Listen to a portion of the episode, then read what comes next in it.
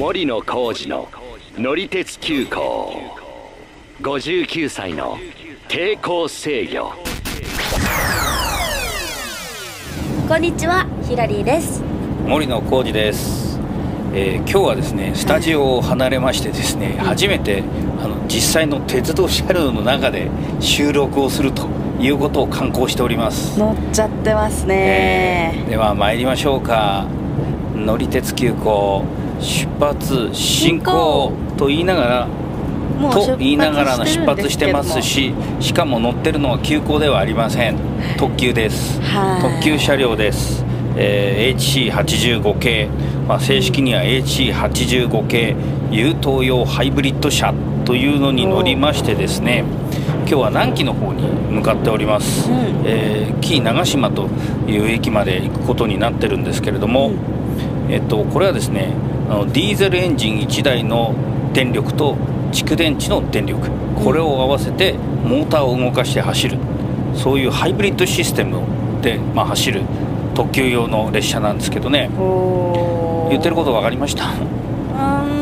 あーんなんとなく。つまり今までのディーゼルの特急とか、まあ普通列車用のものもそうなんですけども、うんうんそれはディーゼルエンジンを動かして直接そのエンジンの力で車輪を動かして走るんですけども、はい。えーこの車両はそうではなくて発電してで実際にこう走るところはですねモーターなのでいわゆるあの前にパンタグラフの話をしましたけど、はい。パンタグラフから取って電気を使って走る電車とその走る部分ではうん一緒っていうことになるんですよね。だからなんか感じることはありますか？あります。なんかもう発車の時からすごい静かなんですよね。ああなるほど。やっぱり感じますよね今ですね、えっと、うん。さっき桑名の駅を通過して、はい。近鉄とそれからあの三義鉄道っていうのがねこの間ちょっと話をしたんですけどあ、はい。三義鉄道が上を通ってきました、えーこれあのちょっといろいろと過去の経緯があってですね、えー JR の線路を1回またいでまたまたぎ直してあの近鉄の富田の駅に行くという構造になってるんですけどまあ、あとその貨物列車がねあの四日市の方に行くとトもあったりするんですが、まあ、それはともかくとして、えー今富田の辺りを通過するという感じですね、えーもうちょっとするとねあのいわゆる四日市のコンビナート群とかがねうん。見えてくるところです。あセメントのあの貨車とかもね、えーいろいろと並んでますね。すね。それでちょっと今富田の駅で、えー停車中ですね、えー太鼓列車が来るのかな桑名から2つ目ですね、うん。えーで次が富田浜という駅になりますが、はいはい。えー、とこの辺りは関西本線なので、えーとまあ、列車の系統としてはこの南紀号っていうのは、うん。えー、と紀伊長島を通って、まあ、定期列車ですとあの新宮通って最終的には終点は紀伊勝浦まで行うんく列車になるんですよね。で、えーその系統が一つとそれから快速三重っていうのがあって、うん。これはあの、えー松阪から伊勢市通って、えー鳥羽まで行くというのがあってこれ三宮線っていうのがあの最後走る路線なんですけどはい。これがもう一つ系統があってあと関西本線の、えー JR 東海の終点の亀山っていうところまで行く電車。これは大体快速電車か普通電車なんですけど、うん。えーそのまあ3つの系統がこの今、えー桑名富田、えー四日市あたりの駅は通るということになるんですね。ねだからね、えっと今度向こう側になんか列車が来そうなんですけど何が来るのかなっていうのをね。ちょっと、まあ、時刻表見りゃいいんですけどあえてこう見ないで何が来るか当ててみようかなとか思うんですけどどれが来るかな。いやもう快速三重が来るかな、快速三重だと鳥羽から来るっていう感じなんですけどね。何が来るかなもう今日会ってからもうずっとね森野さんすごいはしゃいでるんですよ。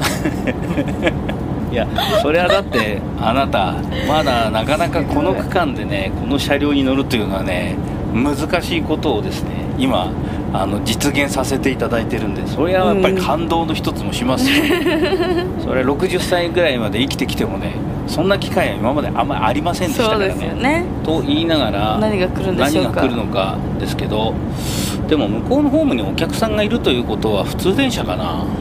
あ、はい。やっぱりこれあの関西本線の、ええー亀山方面から来てると思われる、えー313系の電車ですね、え4両編成です。ちょうど我々が座ってる車両の向かい側が、えー運転台同士であの連結されてる部分なんでこういうところはねなんかねちょっと撮りたくなるんですよね写真をね。パンタグラフ前パンですね。はい。あこれ運転ね台の上についてる感じですので。前パンね。あれがね。はい。これが例の。前パンでございます。本当ちょっと違う。はい。ということで正解ははい。313系だったんですけど、出えーで今富田の駅をですね出発いたしまして、えー貨物列車とも、はい、さよならっていう感じですが。やっぱ発射がすごい柔らかい、うーんそうですね、もうちょっとこうガツンとくると思ってました。ディーゼルエンジンついてるっていうと。そうなんかふわーってなんかちゃんと綺麗にこう徐々にか加速していく感が。音楽的な感じでした。そ れとやっぱ改めて思いますけどあの振動少ないですよね。うん。もっとなんか揺れるかなと思いきや全然ね、今までその特急列車に乗って遠くに行ったっていうと、どういうとこがあります？えでもそれこそその松坂の方に行ったことがあってそれくらいですね。本当12回とかですけどあその時は全然音とか気にしてなかったんであれなんですけどでもそんなにゴーみたいな音はやっぱり鳴ってたんですよ。ーもっと。だからすごい静かだなと思ってびっくりしました最初。走り始めた時。えーっと今ちょ四っと日待ってください。市っぽいですね。そっち四日に市コンビナート、あの。コンビナートはい。あ見えてきましたね。あれそうですよね。そうです。あとなんかえーっとこれは四日市ドームかな？ドームえーっとね四日市まで行くと、うん。えーっとまあ、厳密に言うと四日市の先なんです河原田っていう駅なんですけど、はい。あの伊勢鉄道線というところに入ります。あのん。一瞬 JR からですねあの別の鉄道会社のえー路線なんですけど、うん。まあ、列車自体はあの直通して、えーそのまま津の方に向かうんですけど、まあ、これがね、えーできてから、えーまあ、できてからっつってももう随分30年か40年あの経ってますけど、うん。あの特急列車とかもあの少し近くなったわけですよ。南紀の方に行くのが、うんうん。えー四日市のコンビナートを通り過ぎながら、えー今、えー会長に飛ばしておりますが。夜だと綺麗なんですよね。そうですね。あ今ちょっとね一番大きな、えー煙突の辺りを通ってます。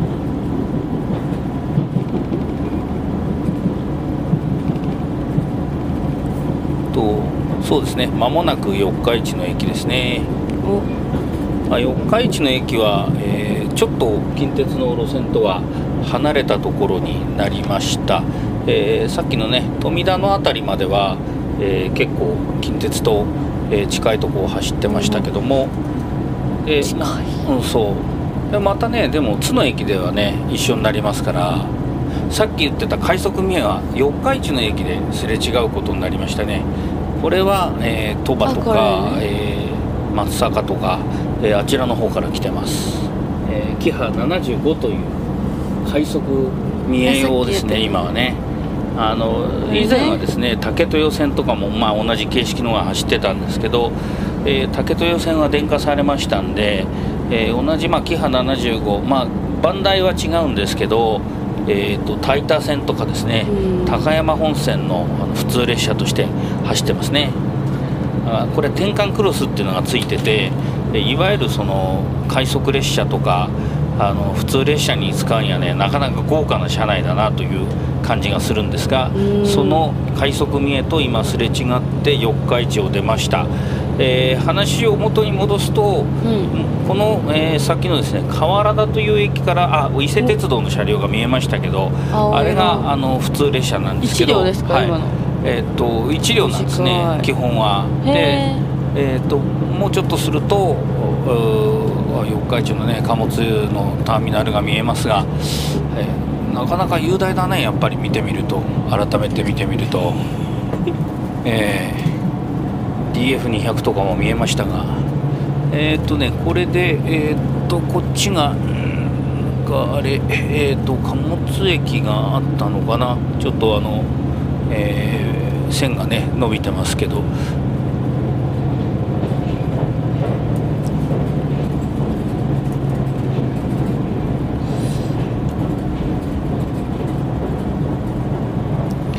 えーさっきのあの四日市の駅ですけどね、うん。えー貨物のやっぱり視線というのがですね、えーありまして、はい。えーえーっとまあ、貨物鉄道のお駅というのもあるわけですよ。ああそうなんだ、そうなんです。えーっとね、そうちょっとね、これもねどこから伊勢鉄道になってるのかね、ちょっとね僕もねいまいちよく分かってないんですけど、あえーっと向こうが関西本線が電化されてるところがあるんですが、はいあれ架線がもう見えないかな？架線が見えないとすればなんですけど、まだ架線が向こう側には見えますね。なんか他の線とかでも通れるもんなんですね電車って。あーなんか幅とかがちょっと違ったりとあかそういうのはねそうそう幅はね同じ鉄道同士じゃないと走れないけどね。ああだから例えば例えばの話だけど JR の車両がうん。そのまま近鉄に入ったりはできないんですよ、ああはいはいはい、うん、でもあの今ね直通運転とかしてる鉄道会社たくさんあるんで、あのまあ、名古屋の近くだと、まあ、やってるのは鶴舞線地下鉄の鶴舞線を通して、はいはいあの名鉄犬山線とうんそれからトヨタ線線ねに行ってるっていうのはありますけどうんうん。あの東京や大阪はたくさんあるので、はいはいはい。えーなんかしかもその3つぐらいこう鉄道会社がこうの乗り入れ区間がこうずっとつながってみたいな。あ前に話をしたあの新横浜線なんかそうですよね。うん相鉄から、えー東急に行って地下鉄に行って最後は東武までとかね、そういう列車が今は走ってますけども。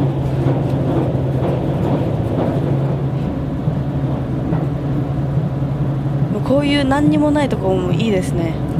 まあこの辺はね割合あの平地が続くエリアですから。この、まあ、特急南紀のエリアでいうと、まあ、滝っていうあの紀勢本線と三宮線が分かれる駅この後通りますけど、うん。その辺まではあ割合平坦なところが続く感じですそうなんですね。ねですんでその後は急に山の中に入って今度は太平洋側に出るみたいな感じになりますんでへ、まあ、ちょっとそれはまた後でお楽しみにっていう感じですけど、えーこの列車はですね鈴鹿の駅を通ってあとその後あの鈴鹿サーキット伊能っていう駅があってうんあのそこは、まあ、あのこの列車は止まらないんですけど、あの F1 とかはい。そこは臨時で特急列車が止まったりとか。あの臨時の列車があの出たりとかと今鈴鹿の駅を通過か、はい、でこの後がそのサーキットが、えー出てくるあたりなんですけど、うんまあ、昔はあの僕も仕事で夏の8体ってあのバイクのレース、はいはいはい。えーこれの取材に行ったりしたこともありましたんで何年前だろうな25年ぐらい前かな。だから、そのすごい高速道路から道が混むっていうはいはいでねはい。はいなんか大変だったんですよ。で一番確実に行ける方法はど、うん。なんだっていうんで、この鈴鹿サーキット伊能って駅、うん。えーこの、まあ、伊勢鉄道の駅なんですけど、うん。そこから20分ぐらいかな歩いていくのが一番確実だなっていうんで行ったことあります、うん、でその頃はちょっとおーと快速三重で行ったのかなその時は。ひょっとすると特急列車も臨時停車してたかもしれません。ちょっとそれは歴史を調べてみないと何とも言えませんが。そうですね。まあ、少なくとも快速列車はあの止まってました、うん。うん、鈴鹿サーキット井上駅が、えー定期列車で快速が止まるかなと思ったら、ん。えー今は止まらないんですね。あえーそうなんですね。なんでやっぱり、えー、とその時やはっぱ臨時で。臨時で止まってたっていうふうにうん。一応言えるんだろうと思いますが、うんうん。まあ、1998年とか9年頃の話なんで、結構前。はい、生まれる前だ。生まれる前ですね。ちょっと改めて調べてみないと分かんないけど。うん分かんないけど確か確か臨そうだった時停車だったと思う。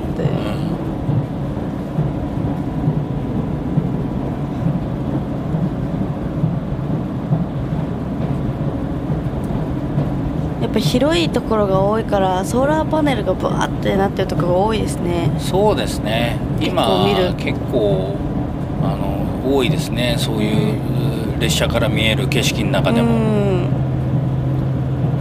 なんかそういうの好きなんですよね。なんか何もないところに人工物が立ってるの好きなんですよ。